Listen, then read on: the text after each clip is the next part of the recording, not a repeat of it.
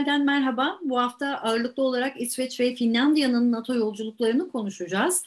Doçent Doktor Hakan Güneş bizlerle birlikte. Hakan Hocam merhaba, hoş geldiniz. Merhabalar, selamlar. Merhaba hocam. Hocam şimdi e, önümüzde İsveç ve Finlandiya'nın NATO yolculukları var. E, şimdi ama Türkiye'nin burada bir itirazı e, oldu. E, Türkiye'nin iki İskandinav ülkesinin NATO'ya katılma kararına oldukça mesafeli yaklaşıyor. Hatta dün e, Cumhurbaşkanı Erdoğan İsveç'e, Finlandiya, Türkiye'ye e, geleceğini açıkladı bir heyet göndereceğini ama boşuna yorulmasınlar NATO'ya girmelerini evet demeyeceğiz dedi. Neden hocam? Türkiye neden bu karara bu kadar mesafeli yaklaşıyor?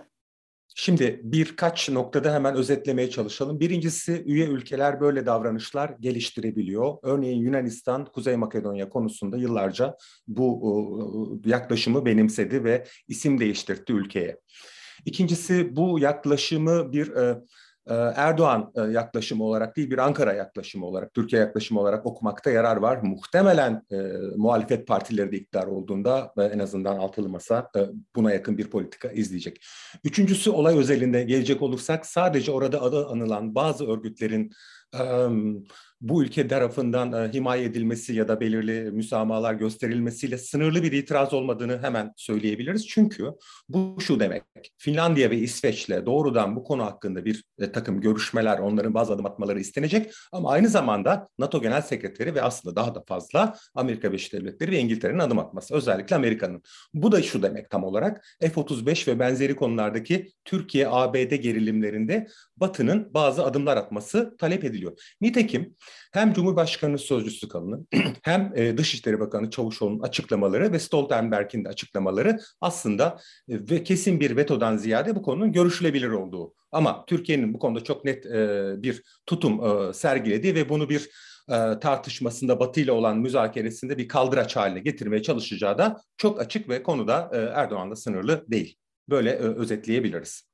Peki hocam bu noktada e, yine aynı konudan devam edecek olursak Rusya'nın da bir uyarısı var. Şimdi İsveç ve Finlandiya'nın NATO üyeliğine tahammül etmeyeceklerini söylediler. Hatta Putin askeri altyapılarını genişletirse tepki vereceklerini de söyledi. Şimdi buradaki soru tabii şu askeri gerilimi körükler mi İsveç ve Finlandiya'nın e, NATO'ya üyeliği?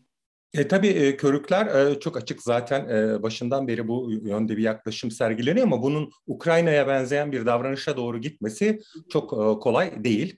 Dolayısıyla belirli sınırlar içinde kalmak zorundalar. Kaldı ki şu anda Ukrayna'daki durumları da böyle e, öyle her istediğini hemen kabul ettirebilir, ettirebilir durumda olmadığını e, gösteriyor Rusya'nın. E, örneğin e, Zelenski hükümetini bile henüz e, masada istediği noktaya çekebilmiş değil. Dolayısıyla daha bu e, noktada e, çok zaman e, var. Bu biraz zamana yayılır çeşitli e, yaptırımları da hatırlayalım. Bunlar da örneğin petrol meselesinde olduğu gibi zamana yayılıyor. Karşılıklı yaklaşımlar yüksek perdeden Evet. Affedersiniz. Karşılıklı yaklaşımlar, e, tutumlar yüksek perdeden ifade ediliyor. Ancak bunların hayata geçirilmesi e, zaman alacak ve bu süre zarfında da özellikle Ukrayna kriz, krizinin nereye evrileceğini görmemiz gerekiyor. Ondan sonra kartlar yeniden e, karılacaktır.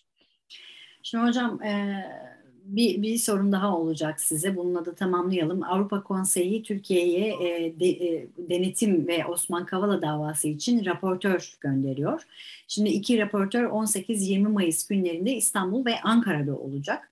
E, Gezi davası kapsamında hatırlayalım iş insanı Osman Kavala'ya ağırlaştırılmış müebbet ve diğer e, 7 sanada 18'er yıl hapis cezası e, verilmişti ve bu kararların ardından gelen bir denetim kararı bu hocam.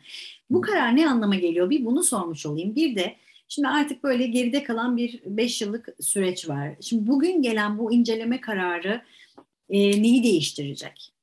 Evet, inceleme kararı e, hukuken bir şey değiştirmeyecek ancak Avrupa Parlamenter Asamblesi'nin e, Türkiye yönelik tutumunda önemli bir e, veri kaynağı olacak. Çünkü bu bir araştırma raporu. Yani gelecekler, rapor tutacaklar ve dönecekler.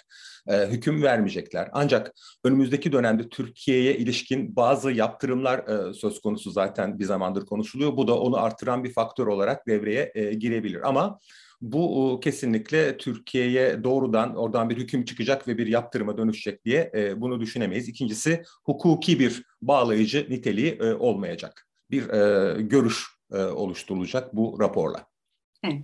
Hakan Hocam çok çok teşekkür ediyorum yorumlarınız için. Doçent Doktor Hakan Güneş Beynel Milen de yorumladı. Haftaya görüşmek dileğiyle.